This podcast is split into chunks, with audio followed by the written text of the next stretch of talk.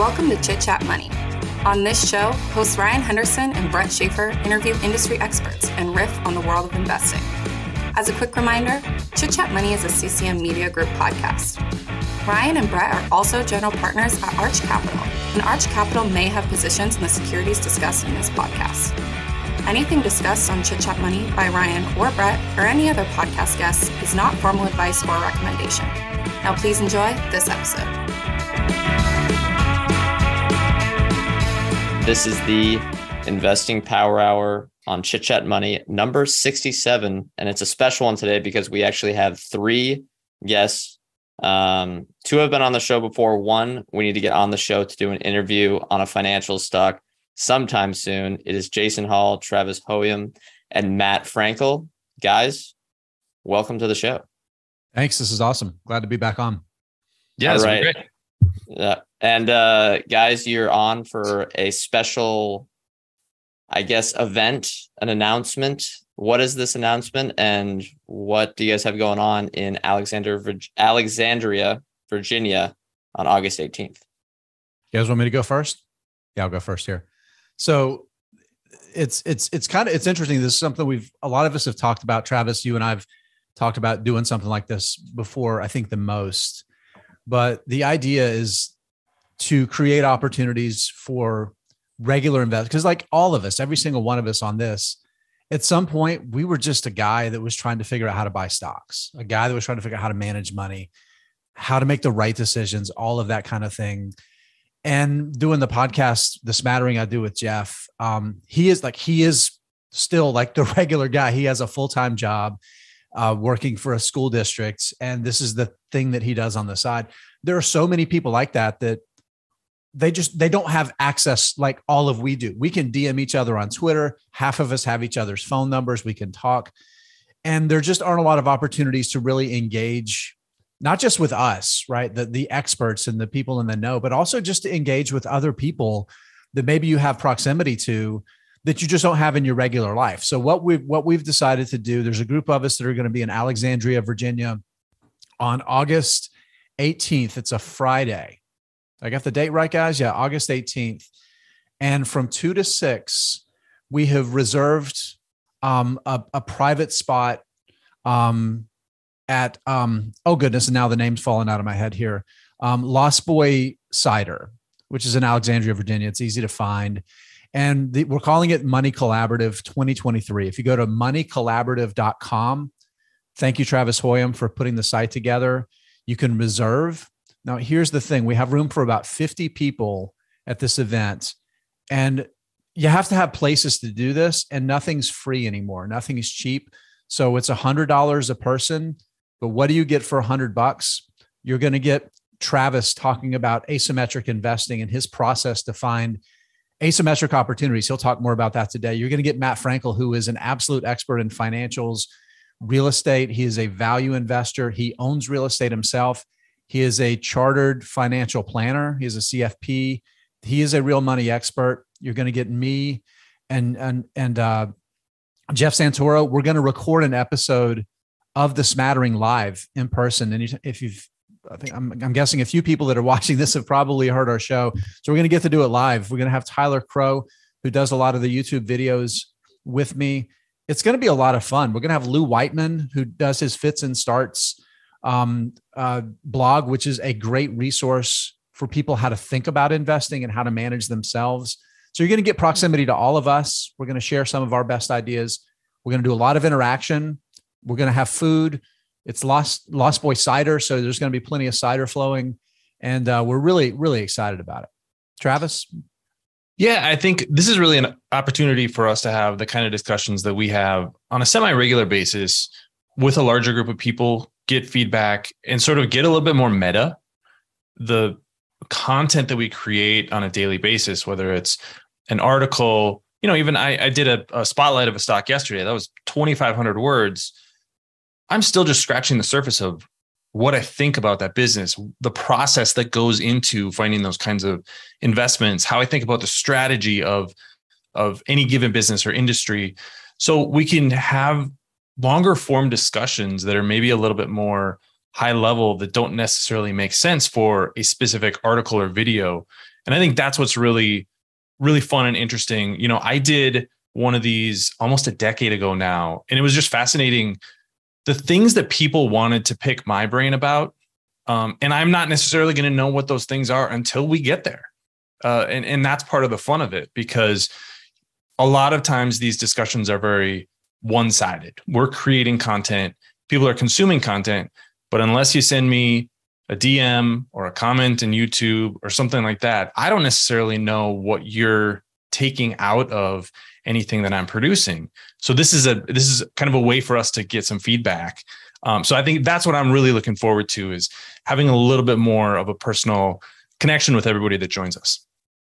I want to loop Matt in here as well. I think listeners are probably familiar with Travis, familiar with Jason. Uh, this is a good chance to plug that Travis's uh, pitch on GM is up 30% since he came on the show. Um, and Jason's been on a couple times, but I guess Matt. We will never hear the end of that from Travis. I just want to say. Hey, Matt, if, if, if it becomes an asymmetric stock, I'll just uh, I'll just come on once a week and toot my own horn. I guess listeners might not know as much about you, Matt. Um, can you maybe provide some background? Kind of how did you get into the field of investing? What do you do today? What's kind of your investing ethos, I guess? Yeah, uh, my internet connection hasn't been great today, so I sorry if I fall out at all. Um, it's been good, so no worries.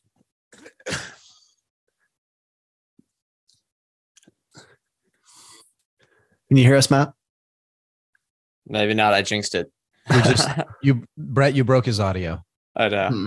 I definitely jinxed it. Uh yeah, I can't hear you. No audio. Yeah. Oh, all right. Sounds well, like you can't hear us. Okay. We'll just yeah. Uh, Keep it rolling. We do these shows live for anyone that's so, listening on the podcast, so it's a little chaotic. But but either way, we'll give a we'll give a pitch with Matt. He's an expert on financials. He's been on industry fo- or was on industry focus on the financial show for a long time. I used to listen to that all the time. Um, I mean, definitely check out all the stuff that he's been doing. I mean, yeah, I mean, really, really knowledgeable about that stuff. Any, anything else, Ryan? Do we, do we want to pitch for Matt before we get into the show?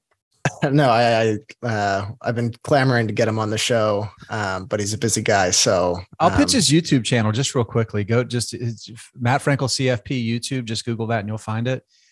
Great content. Great content. One of the things he does really well is he just he he he he just has really easy to understand conversations about the things about the companies that compelling.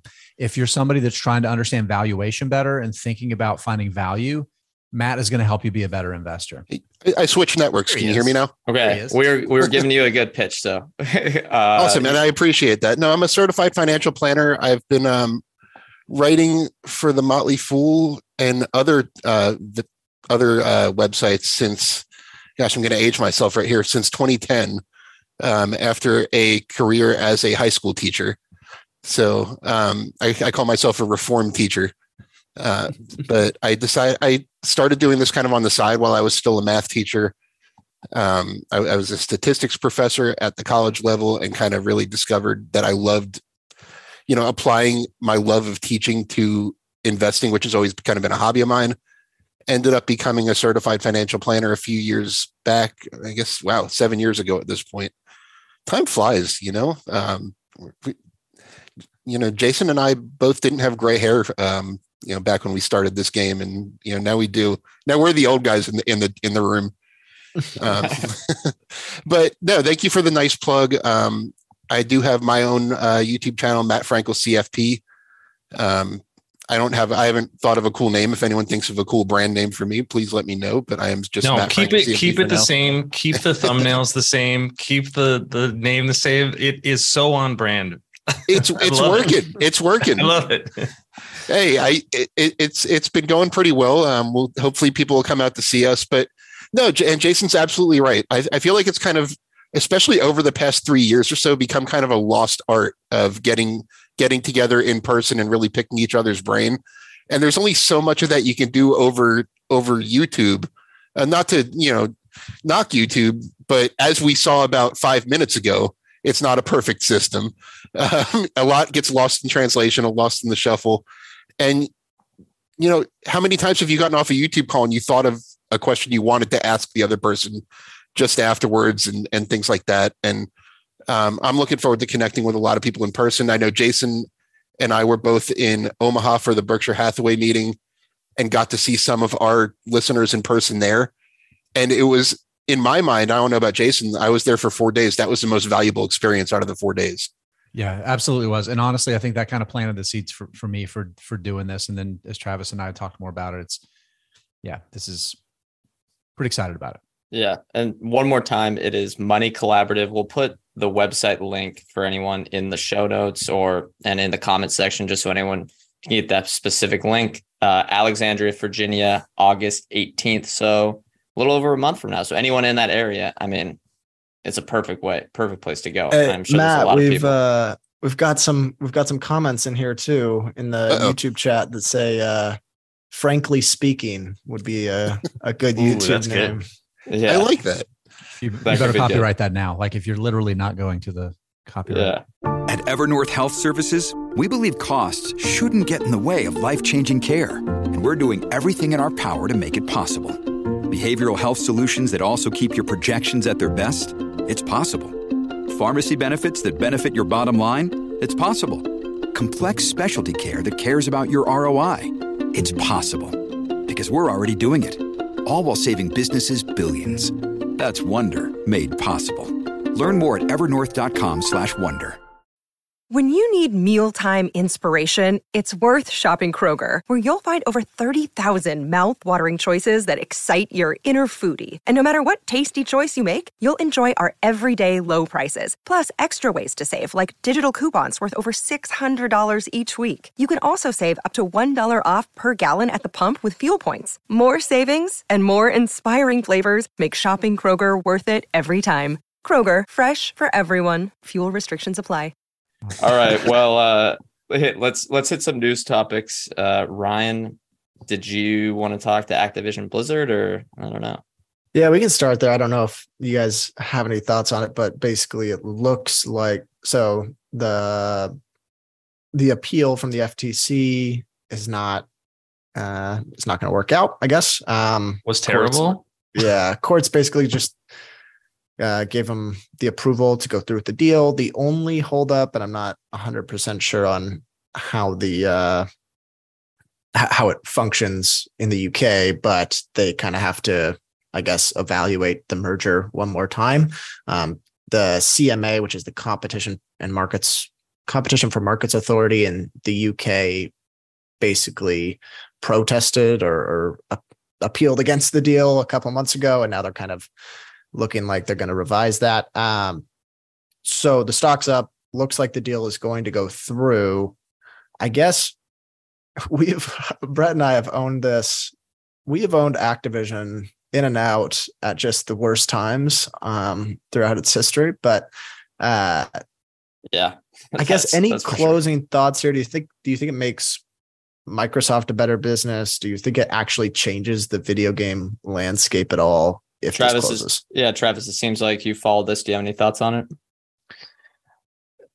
Microsoft is going to have to create a streaming business. I mean, that's the point of this, right? That that they had to get the content not only from their own studios, but then acquire another major studio like Activision Blizzard to create the Game Pass streaming structure that they're they're trying to build out to compete with Sony, because they haven't been able to beat Sony in the console wars. Uh, I think that is basically over. And at this point, I don't see anything changing that. I mean, we're basically going to have Sony be the high end console, then you have Nintendo as kind of the you know niche doing Nintendo type things, and then you know I, this is a perfect example of something that happens on the internet called the smiling curve, where you have the big platform companies have a ton of power, the small niche companies have a bunch of opportunity, um, you know, so this is like the small indie developers who can now pick and choose where they want to put their stuff, but they can have a staff of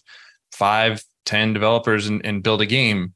The ones that are kind of stuck, and this is what I think is most interesting about this deal actually closing, is what happens to EA and Take Two, because now they're in the middle. You know, they're probably too big to get acquired by Sony or Microsoft, so they're they're out of the platform side. They're too big to be a niche player. So th- that's what's going to be interesting to see how it plays out because I, I don't think it's certain that Microsoft is going to be successful in this streaming gaming business. They might be. Um, I think it's probably pretty certain that Sony is just going to kind of keep doing what it's doing in dominating the console business. Um, but those companies that you know are really big names are just kind of stuck in the middle. You look at their financials and they're they're not great. Yeah, the I think I want to hit on that point as well as the other game publishers that are still out there. I mean, the big ones are EA and Take Two, but there's Ubisoft, a few others. Um, there's a lot in Japan, I guess, that are of a decent size. There's Capcom, which has been very successful. Their stocks all went up on this deal, or at least on the FTC's decision. And I think investors were projecting that now would be open season for you know these companies to get acquired. But I think Travis makes a great point where okay, Sony's not going to acquire these because they're already even more, you know, they're already doing the stuff that they're telling or trying to argue against for Microsoft. Microsoft's not going to be able to acquire them because they have Activision Blizzard. I mean, who's going to acquire these companies now? Who who's the one that makes sense? Is it Luna? Uh, what uh, you mean? Uh, Amazon? Amazon's cloud gaming. Oh thing. boy! Yeah, Oh boy! I mean, I was going to say big tech could make sense, but it seems like they've all been pulling out of, except Microsoft, obviously, uh, pulling out of the gaming market. I don't. I mean, is there, a, you know, a realistic acquire for these publishers? Because it seems like investors think with the stocks up like five percent on the news that, um, I don't know. Jason, you have any thoughts? I saw you unmute there. Yeah, I, I want to circle back to Microsoft real quick. I think this is important. Um, historically, Microsoft's been really bad at big acquisitions, um, but not because Microsoft is bad at big acquisitions, because everybody's big acquisitions. I think that's important. Bad at big acquisitions. They almost never really do what anybody promised that they would do. I think that's important to remember.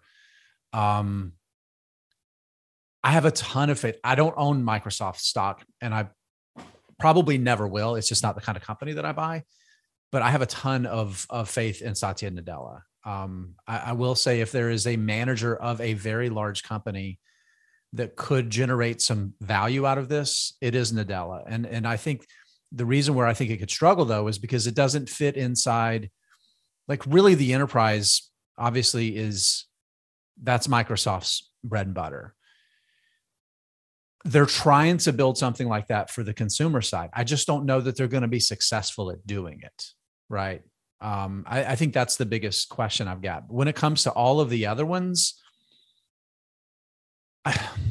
it's almost uninteresting to me because the industry has gotten so mature at this point that besides an Amazon, who again, this is an ecosystem company, maybe they go after a, a take two, even though EA would make more sense because there's a more broad portfolio. Or or Meta Meta can make sense for Oculus, although Yeah, no, again, that's- that's, that's- still been stagnating. But yeah, But let's just burn more money. Yeah, that- exactly. I mean, I think that's kind of the point. I think Amazon has kind of gone through that period. It's like they're really like A- Andy. Uh, what's his the CEO's name? Andy Jassy. Jassy. He's. I mean, he's everything they're doing is focused on generating operating leverage and making money. Right. So I don't see them making a big multi-billion dollar buy, even though these are across the cycle, right, of their of their their game release dates. These are really profitable businesses. I just don't know that they necessarily create the kind of value that any of these big guys are looking for. And there's just more interesting things to think about for me. Yeah, I I agree. And I've the- oh, go ahead, Ron. I was gonna say it's I think some of the the brands that some of the big publishers have, like um Call of Duty, FIFA, you know, any any of the big titles, um, Grand Theft Auto, those are very durable and I think they can generate a lot of cash. But given that the space is becoming more competitive, even for AAA games or console games, the building blocks are there, like Travis said, for indie developers to to build something that competes with this. Um, I think Fall Guys was an indie developer, probably you know at the end of the day, EA and Take Two they're competing for time spent. I don't know if it's the best. I used to think, well, these brands are so durable, just own them and they'll generate more cash. But it's it's starting to feel less and less predictable because development talent is so expensive. Like EA, we were talking about this last week, I think, Brett, but EA, their their hit title is FIFA, and it really it's FIFA Ultimate Team. It's diverse, but mostly the FIFA Ultimate Team's their biggest driver.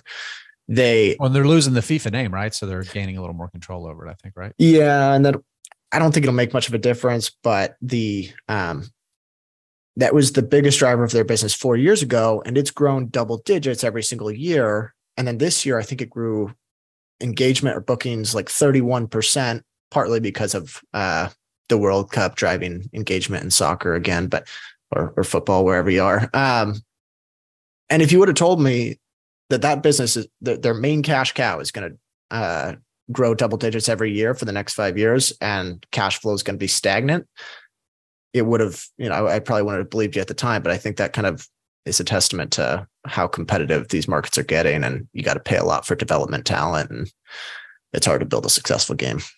Yeah, this is something that me and Ryan debate a lot. I kind of fall on the other side where that, yeah, they're low growth and you got to buy it at the right price, but these are really, really, I think, very predictable brands, at least at the top end. I think whatever you call it, FIFA, or as what we're calling it now, EA Sports FC, or with Take Two's businesses like uh, Grand Theft Auto and Red Dead Redemption. I mean, mainly Grand Theft Auto, Nintendo, you have a few in there, Activision Blizzard, Call of Duty is a bit strange because they really, really juice that title.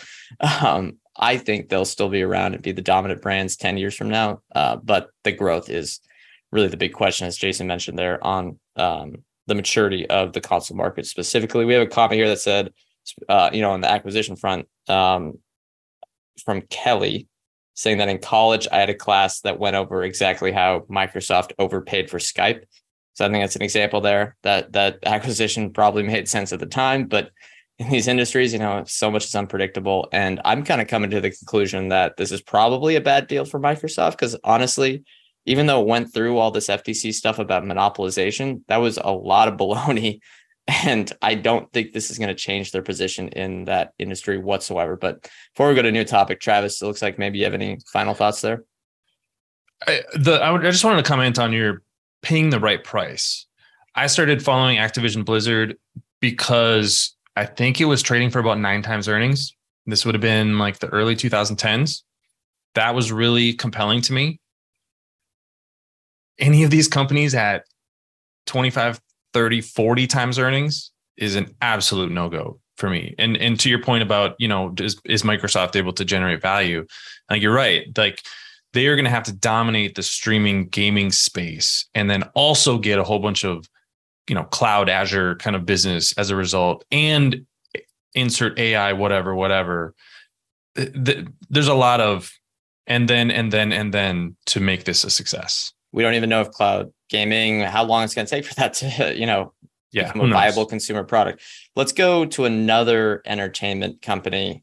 Uh, this is my topic because it came out yesterday, another news report, and it's basically what's up with Disney's executive suite, which is really what's up with Bob Iger. Uh, the report, or I guess they did a filing yesterday that the Disney board decided to keep Bob Iger as the CEO until 2026. Uh, I think that's really it. Like uh, anyone follow this company closely, and I kind of think, you know, does this change anything about Disney? Do you want Bob Iger around um, Jason?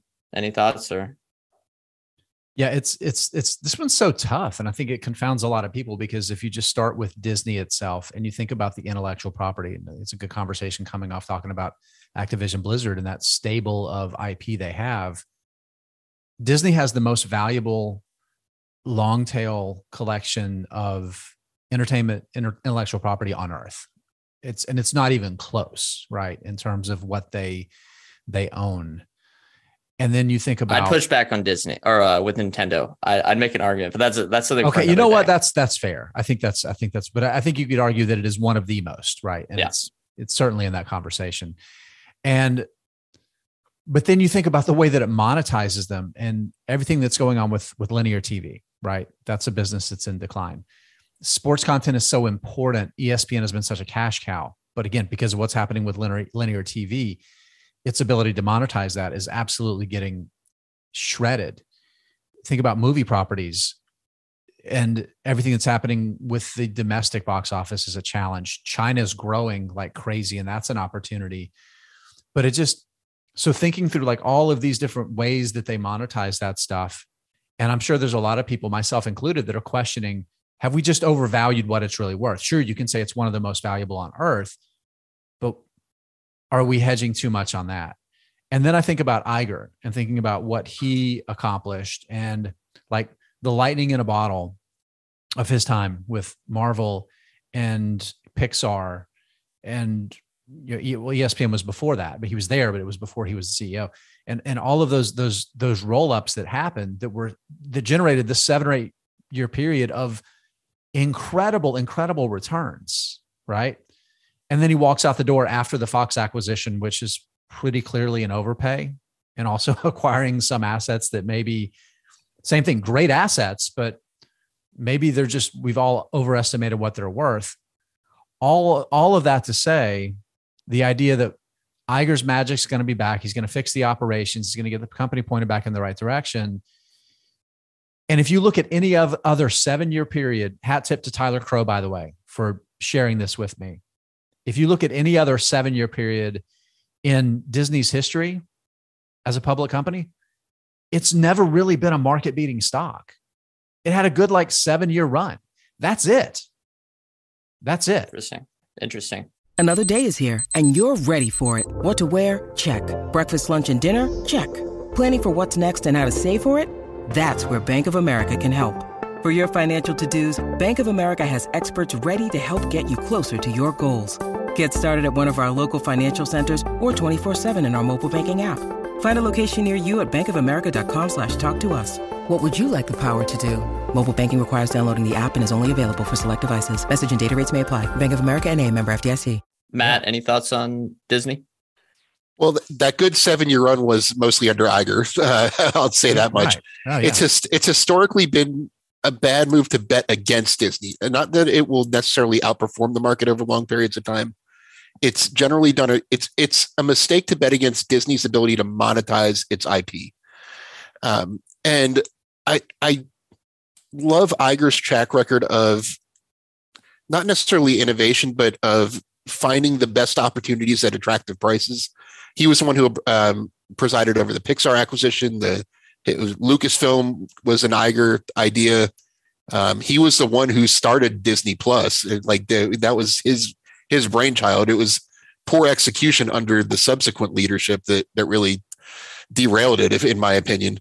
Um, I I think that theme parks are a big underappreciated area.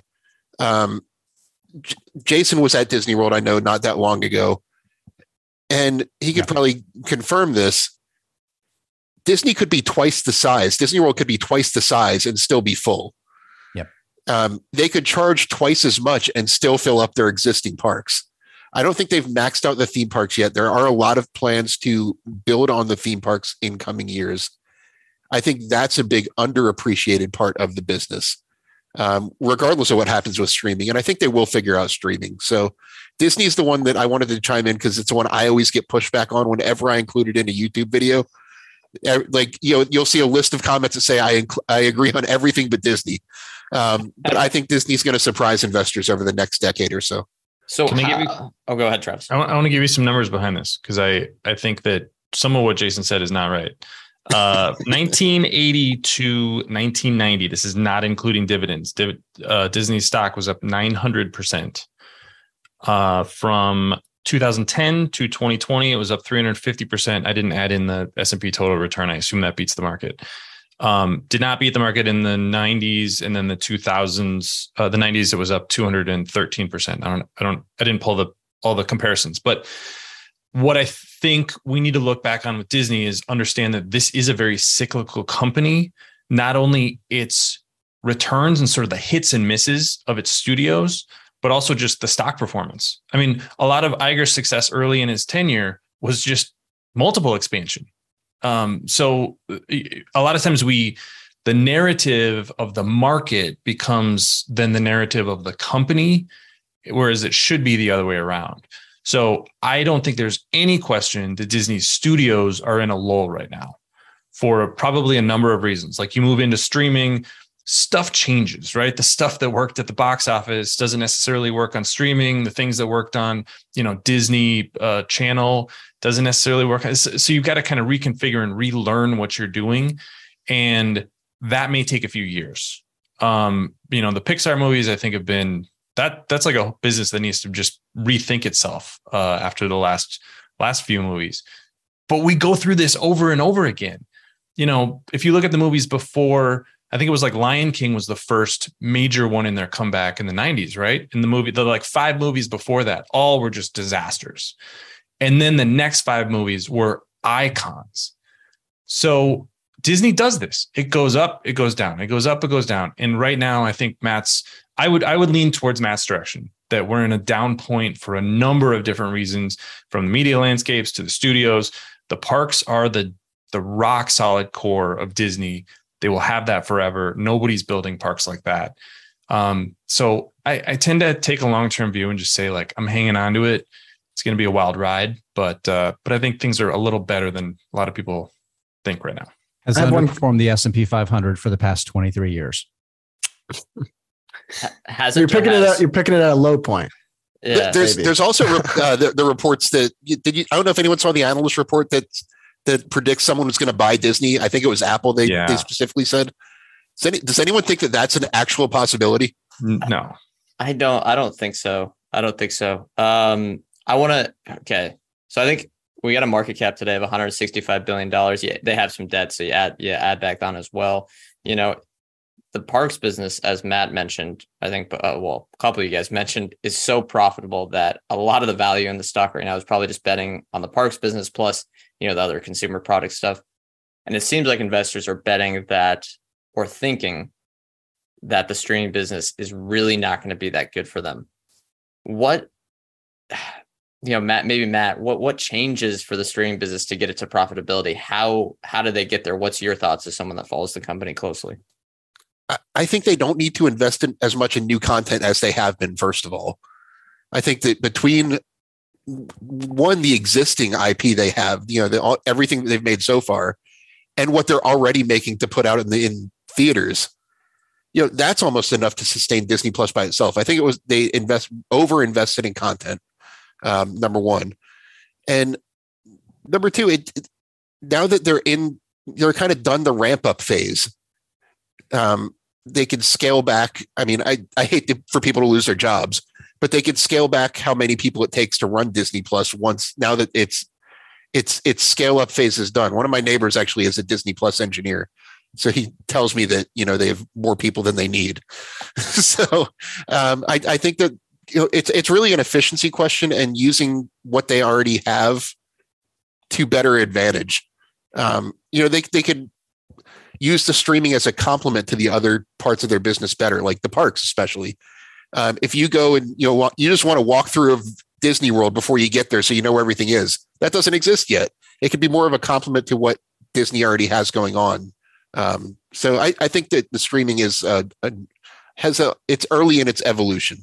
Yeah, they could do the bundle stuff that people talked about, giving discounts on cruises and stuff like that. I think one thing that comes to mind is and maybe anyone can hit this because me and Ryan talk about this from time to time, and we really don't, don't know what's going to happen. What is the end state of ESPN?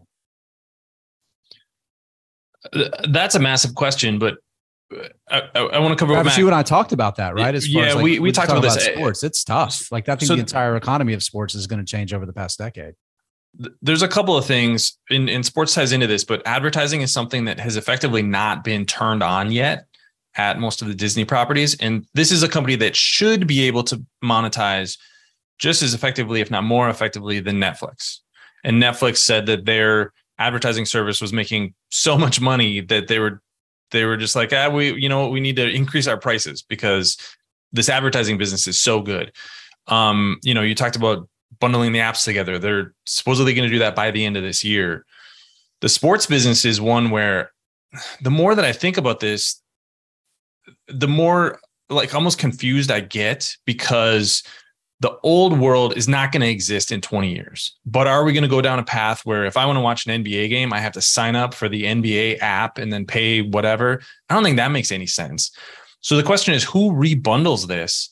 And the only company that makes sense is ESPN and Disney. I mean, you could argue like the the TNT um uh, that's in the Time Warner business, but they don't have the financial wherewithal to be able to do that right now. So I still think eh, all of these things, again, we talk if we talk about like the smiling curve, there ends up being these big companies on one end and these small companies on the other.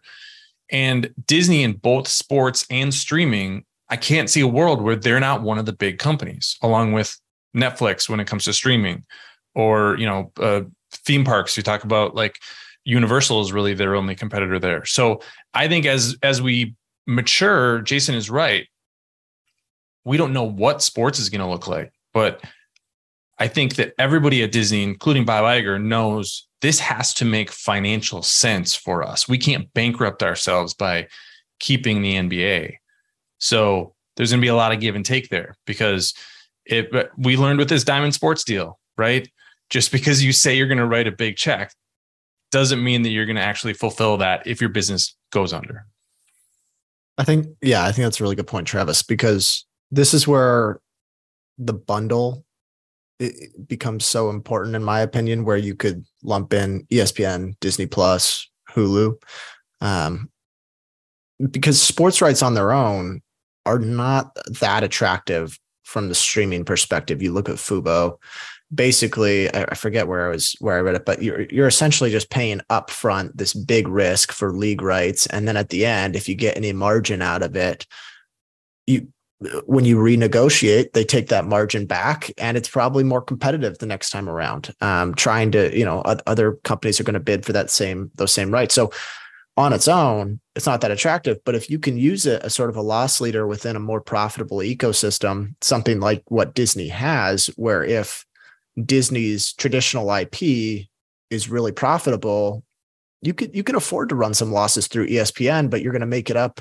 um, by by adding them to the uh, bundle as a whole. So uh, the only problem now is that they can't really afford to, well, maybe they could, but they can't really afford to use sports as a massive loss leader if Disney Plus is also losing money um, and they're pouring money into that. So I, I don't know. I, I feel like it's kind of a tough puzzle or it's a it's a tough investment because I don't know where Disney Plus or Disney ends up in the streaming world. And it seems like that's where everyone's heading. And it just feels like it's more competitive for content, more costly. But I could, uh, but the parks is wonderful. So I could see the other side of it. The ecosystem piece, I just just a couple words on that because I think that's the key. Because if you think about linear TV, it, it's the same thing. It was all about building a large network and keeping people in the ecosystem. If you were Comcast or whoever, right? Exactly the same thing.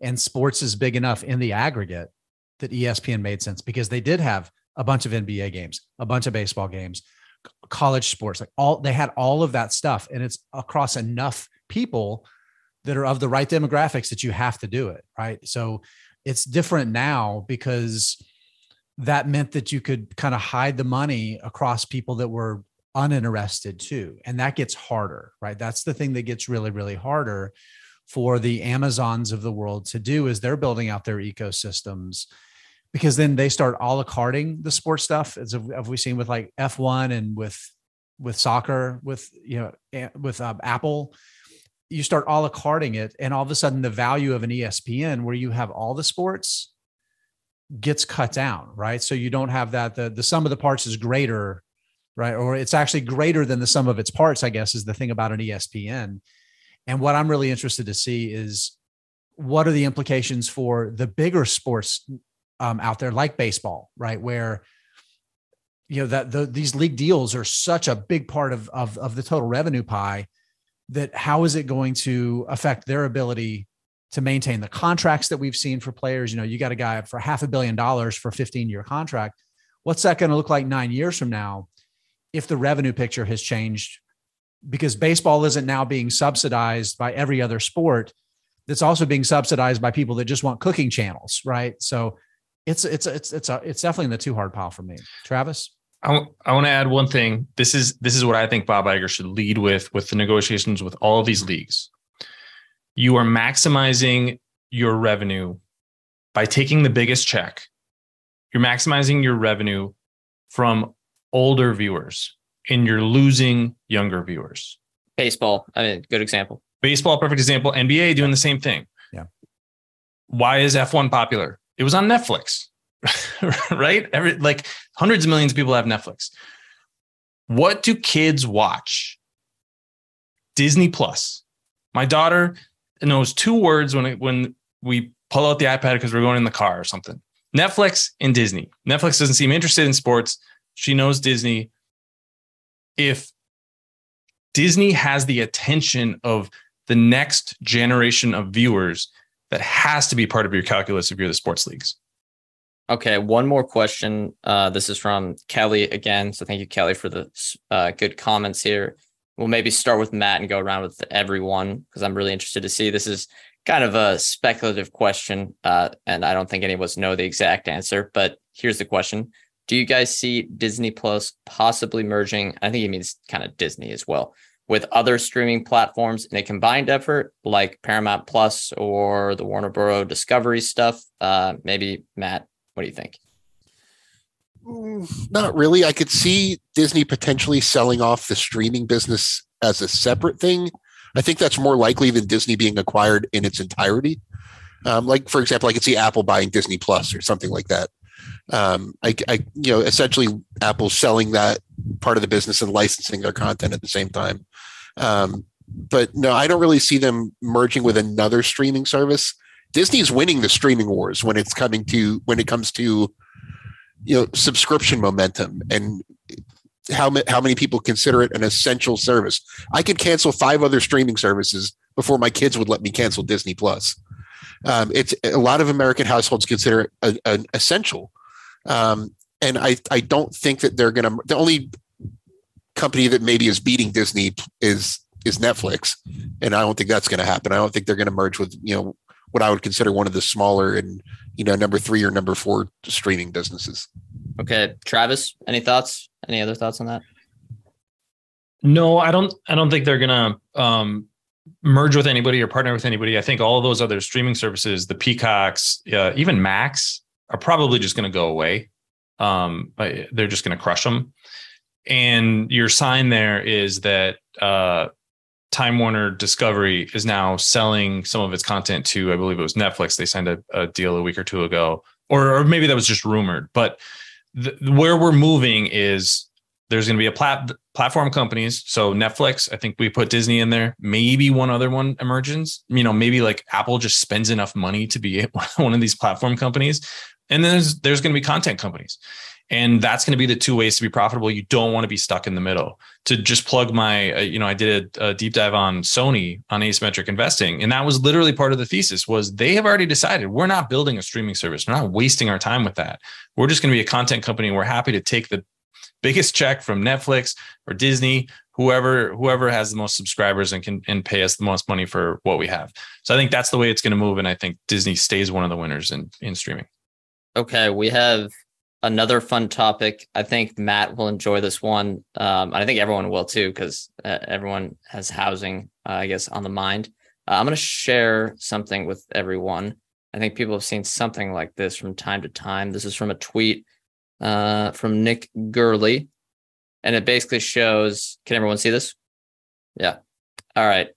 It looks at basically mortgage rates. So the cost of you know getting your loan for I think it's this could be commercial, but again, you could I, I think it's for like apartment buildings or really anyone that's trying to, you know, rent out something as an investment. And then we have the cap rate of those, you know, basically the the return or the the earnings yield you're getting on say what you're buying. And typically, you know, the cost of your debt has to be below the cap rate or else you're not earning anything. But recently, since mortgage rates have spiked, we're seeing this across, you know, a lot of residential, all, all this sort of stuff. And we can t- talk about this as a broader housing discussion. It's the mortgage rates are above the cap rate. And from my point of view, as someone that doesn't follow the industry too closely, this seems grossly unsustainable. So maybe I don't know, Matt. He, he, you sound like you want to hop in here. Any any thoughts on this dynamic and how it might change? Yeah, this whole time I've been saying, let's get to real estate. Let's get to real estate. Let's get to real estate. Here we are. So, um, no, that, that cap rate, I'm pretty sure refers to residential for the most part. Yeah. Um, it, I don't think it's sustainable. You're starting to see cap rates come up, especially in other types of commercial properties. And as the, the key is when is the debt coming due?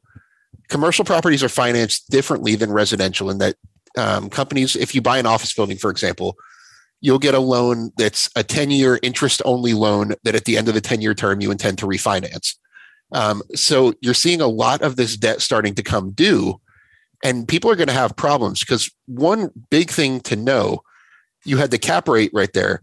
Cap rate and property value have an inverse relationship.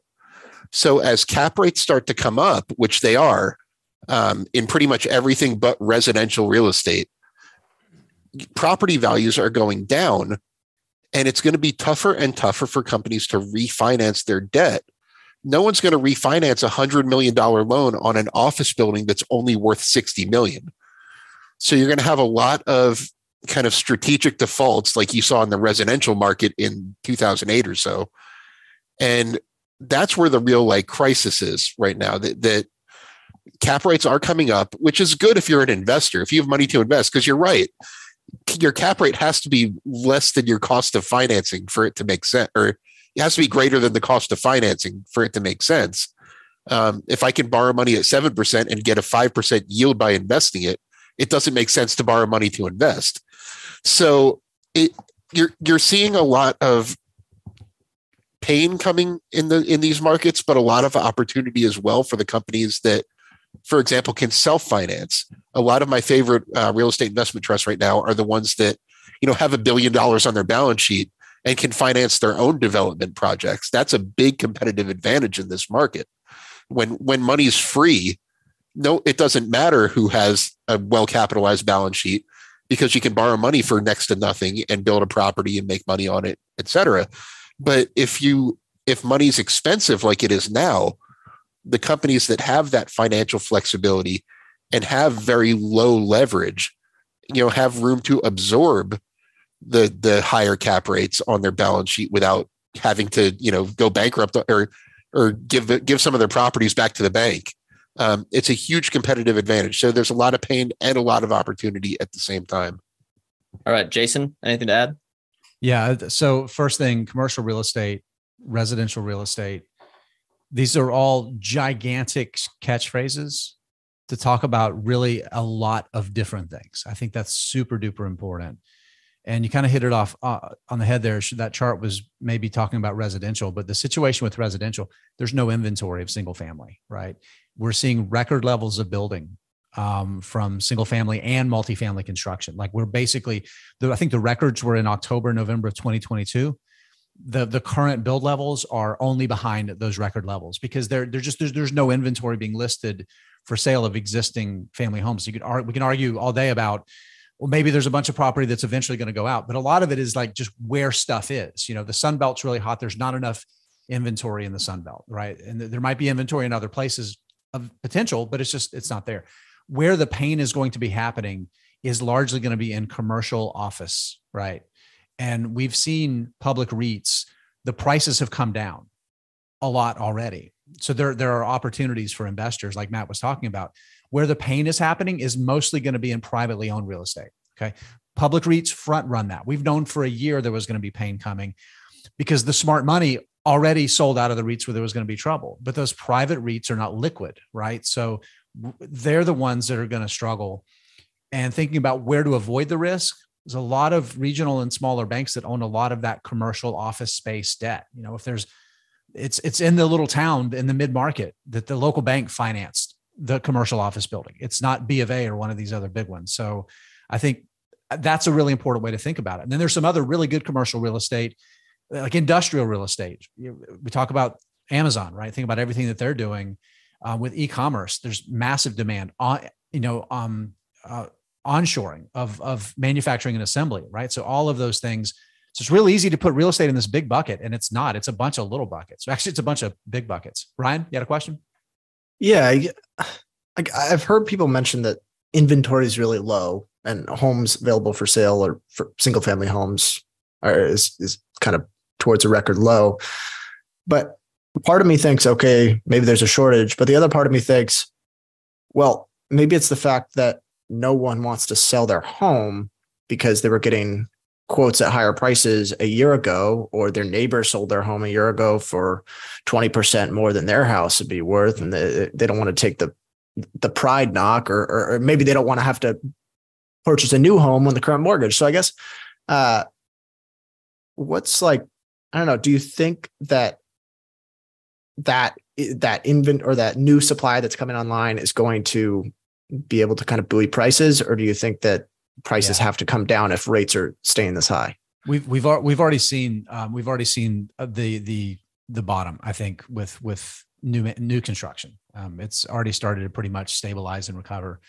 So um and one of the reasons that's happened is be it's it's not perfect and again we're talking on a national basis it's different from market to market and part of that is because when we we saw buyers or we saw builders start to back off a ton um when interest rates started to shoot up they pulled way back because they were expecting an utter collapse there was a pause and then demand has started to recover so they're like okay well we got to go back out there because demand is still there the industry's cyclical who knows exactly what's going to happen and Ryan, I think part of the answer to your question is sure, there's some of that. There's some of it that are potential sellers that have flexibility that are like, well, let me hold for a better price. but eventually life has to go on. Right. Um, so I think we're going to see life go on for a lot of people. And the, the, the time to sell is going to be when you have to, to sell. But I think the biggest thing that we don't, that doesn't get enough attention is the, the, on the residential side, new household formations, right? There was a lot of household formation that there wasn't enough inventory to meet it over the past 12 or 13 years. You know, we just didn't see a lot of single family home construction from 2010 through 2018, right? And they 2017, 2018, they started to ramp back up. So there's a massive amount of underbuilding to fill just that that cohort of of household formation that's happening right now. Um, but again, it's a really local thing. So it's there's no easy, simple answer. I have an unpopular opinion here, but I think that everything that you guys are saying is right. And the answer is that we're going to have to inflate our way out of this.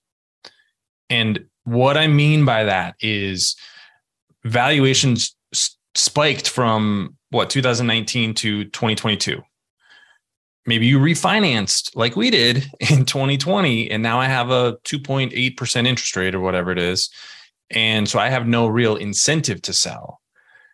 So you're you're holding on to that asset a little bit longer because you you, you can't just replace it with it would literally cost you money to buy a house that costs the same amount today. exactly yeah. exactly and so the answer is that yes my in my mind and even in the market's mind my home is overvalued today.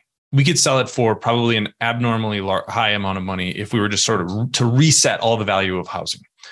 But over time, that will normalize. And this happened during the great financial crisis. I mean, the only thing that really, really got hammered was was condos because there was a ton of people speculating on a, on a bunch of those things. Um, I know that happened here in the Twin Cities, but you know, housing just kind of it it like did this wave thing and then it just started to rise again because you know interest rates were low the economy went on but it just took a long time for valuations to kind of normalize from abnormally high to like okay this is fine and i think that's where we're going to be over the next decade you know 3% inflation means that the value of your dollar your home if it just follows inflation is going to go up about 30 35% over the next decade well if your value is 35% overvalued now, maybe your value of your home is just flat for the next 10 years. That's what I mean by inflating our way out of this. I've got a question, and I, I think uh, Travis bring up an interesting point there, but um, and I think part of it is maybe that Brett and I are just non-homeowner haters, and so we're just like waiting, and we're like, oh yeah, prices are definitely going to come down.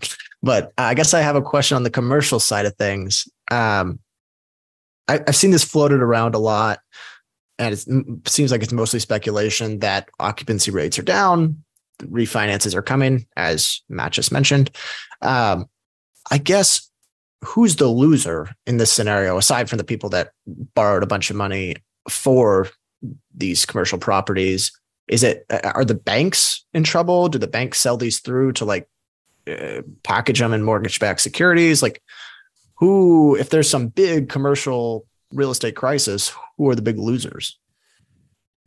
You're absolutely right. It's the banks, um, the, the, specifically the regional banks that have a lot of commercial real estate debt. Yep. The big banks generally don't have a lot of exposure to commercial real estate, and if they do, it's a manageable amount where they're just given their capital requirements and things like that. Um, but you know, there's there's that old saying: if you owe the bank a hundred dollars, you have a problem. If you owe your bank a billion dollars, they have a problem. They have a problem. Yeah. Um, and that's really what's going on here. Um, one kind of interesting thing on on offices, especially because that's really where the problem is. I interviewed uh, Willy Walker from Walker and Dunlop the other day, and it's his opinion that the way out of this is on a massive scale office to residential conversions. Yeah. It solves the problem of of rising home prices to, to some degree because it, it adds more supply to the market. It solves the problem that we have millions of square foot square feet of excess office space in our in our urban areas. Now it's not practical to convert every single office building to a residential property. That's just not pro- not possible in a lot of cases. Um, you need a lo- you know a lot of plumbing infrastructure that isn't you know isn't there in some of these high rises, for example. Um, but it's a really interesting possibility. And the more I think about it, the, the more I think he's right. That that it's going to kind of force the hands of of these real estate companies, especially when they, you know, these properties fall into foreclosure and have to get sold to developers for pennies on the dollar. Then it might actually make economic sense to do it because right now it doesn't, and that's the big holdup to office to residential conversions is that it's not financially practical in a lot of cases. Willy Walker's dog in this fight, by the way, I think is important. They they mainly do multifamily um, housing Fair. finance, right? So he has a very vested interest in that. I want to share it just real quickly. This is really important. It goes back to the past topic. I just I think it's really important to hammer home the difference in housing and the financial crisis and the housing bubble there and where we are now. So this is just this is just housing completions. Okay, this is new construction completions. This is what happened leading up to the housing crisis before the global financial crisis. This was the extreme overbuilding. Okay. This is where we are now. We are we're back to 2002 levels of, of construction. This is how much we underbuilt. Okay. I really want to stress that because this is a very different environment when it comes to single family residential properties than we've ever been in. And I think it's also important to point out that on the commercial side, we don't have that same dynamic, right? It's not that leveraged like we saw with single family housing that it can cause that sort of damage to the economy, right? I think Um, it's going to be far more limited. But let me uh, let for the listeners, let me describe the chart since a lot of people didn't see that or won't. they won't. Oh see yeah, that. that, you know the charts work really well for podcasts. I'm really yeah. good So before before the GFC, there was like two million homes, or we kind of hit like a two million home rate One- per one and year, a half, right? or one and a half, or no, it was no, Yeah, Oh, sorry, it two was two million. million. Yep. Yep. then Okay. after the GFC, or you know when the housing bubble burst, we collapsed down to five hundred thousand, and now we're climbed back up to one point five million. So we're not nearly where we were, but we still are recovering from a gr- long period of probably seven to eight years. seven years of s- extreme underbuilding. And the first Yeah. few years of that, more houses were actually being, if you took in the houses that were actually being leveled, the net inventory in the US went down for two years. Yeah, it was Yeah. extreme. And on the yeah, on the the office to residential, I mean that's such a interesting topic because we're from Seattle and it seems like that's the only way the downtown gets saved. Yeah. Right. Like, so I want to I want to respond to that because I, I somehow I ended up in real estate Twitter. Um, I follow some people who are local here who are developers, and and so I get a lot of like smart real estate people uh, see what they're thinking. And this has been a topic, and to a person, and this is by the way, this is in their financial interest to say like, yes, great, I will be that developer. They're all just like, it doesn't work. It doesn't work. Like there may be a project here or a project there, Yeah. But like you talk about like they need to make some plumbing changes. You're talking about instead of one big pipe running up, running up to uh, you know next to the elevator, now we have to have 50 different pipes because every single you know unit has to have water and you know their and their own multiple toilets and the the cost to reconfigure a building from commercial to residential is so astronomical that it doesn't make sense just generally especially when interest rates are what they are right now so i just want to i want to push back on that it's a great thought it's a great idea reality is different They can just sleep in the cubicles, Travis. Yeah, it's, it's fine. yeah. my my thought is that it might be cheaper than having your office sit empty forever though. Because I think there might be no other option than to maybe if like Matt mentioned, they have to go through bankruptcies basically, and then they come out the other side. I don't there's just this this space if it's empty, isn't that just worse, or is it, or is it more expensive to to go through the rebuild? Maybe I don't know if anyone has any thoughts on that. This is just from a pure outsider perspective. Sounds bullish for the Culligan man to me. That's that's the Culligan man always wins. There you go. Okay, we have two minutes um, before we shut this thing off. So I guess earning season's right around the corner. I've got a couple companies that I want to Pepsi just report. today. Yeah, Pepsi kicked it off today. With the, what about, with what about you guys? Is there anything that you're watching closely? Is there any? Is there anything where you feel like this earning season's a really important one uh, for any companies you own? Li- Regional lemonade. banks. Yeah. Re- okay. Go back. Yeah. No, go Yeah. Go Matt. Yep. Regional banks. I agree. Yeah. I No, agree no, with that. you had a good one too there, but I, I two in particular I'm watching are Truist and U.S. Bank, Yep. um, just because they are the ones that shouldn't have been affected by anything, but their stock price makes them look like they were, Yeah. just because of how big they are. So those are two in particular I'm I'm really watching. Yeah, I'll say lemonade again, just real quick. Seeing them continue to, can they continue to bring that loss ratio down and actually prove that they can originate insurance at profitable levels? They do everything else great. If they can do that great, they have like six hundred million dollars in in in in force premiums. They are a tiny, tiny insurer in a trillion dollar industry. So if they can figure that out, this is a- an important quarter to show that. All right, Travis. I'm interested in looking at the entire auto industry's dynamics. I think the the transition to electric vehicles is happening, is real. But if demand for electric vehicles is growing 50% a year, but production is growing 100 or 150% a year, that doesn't make for good economics. And nice little capital cycle. Yeah. that's and that's I think what we're seeing is that we may actually see really good earnings from the old legacy companies, the GMs, the Fords, and we may see terrible numbers from the Teslas and the Rivians and the you know the, these the stocks that have actually gone up a lot recently. So I'm really interested to see what that dynamic is because I'm trying to kind of suss out exactly what's going on. Companies aren't reporting their backlog anymore. Just that just magically disappeared a couple of couple of quarters ago as Tesla started you know cutting their prices by ten thousand dollars a vehicle. So what is the actual financial metrics that w- we're going to have going forward? Because I don't all these companies that thought they were going to be 25% gross margin, it's not going to happen. All right, Ryan, what's yours? I guess bridging the gap between Travis and Matt there. Uh, I, I'm eager to see Ally Financials. I mean, they're one of the biggest auto lenders, and it's such kind of a precarious spot where their assets are at now because it seems like it's priced as though people think there's going to be a big kind of implosion in the auto market. So, uh, especially in the used car market. So, if there's if there isn't, um, or if we see some sort of stabilization in prices there, it feels like Ally's in a good position. But we'll we'll see. Yep, and I'll say I'm looking for forward to Match Group. Um, so many variables affecting them right now, and you know, foreign exchange, the rebuild of Tinder, all this stuff, the new marketing campaign, the the quote unquote revamp. They've given all these great data points. Uh, we'll see, you know, whether it actually Brett, improves for- their income statement. For eight quarters in a row, we've been saying, "Oh, if we just exclude foreign exchange, this this company's doing just fine." Oh, they're gonna, um, yeah, they're gonna. I mean, hey, it's actually a benefit now, so we'll see. But that's gonna. We're one minute long. Uh, thank you to the three of you for joining us. Remember, it's in Alexandria, Virginia, August eighteenth, and it's called. Oh, what is it? Called, Money guys? Collaborative. Go to Money- moneycollaborative.com. Yep. Sign up. Give us The your link hundred dollars. Show We'll up. put we'll put the link we'll put the link in the show notes. Let me put the disclosure in. Thank you all for everyone for listening. We are not financial advisors, or Ryan and I are not financial advisors, and anything we say on the show is not formal advice or recommendation. We are general partners at Arch Capital, and clients may hold securities discussed in this podcast.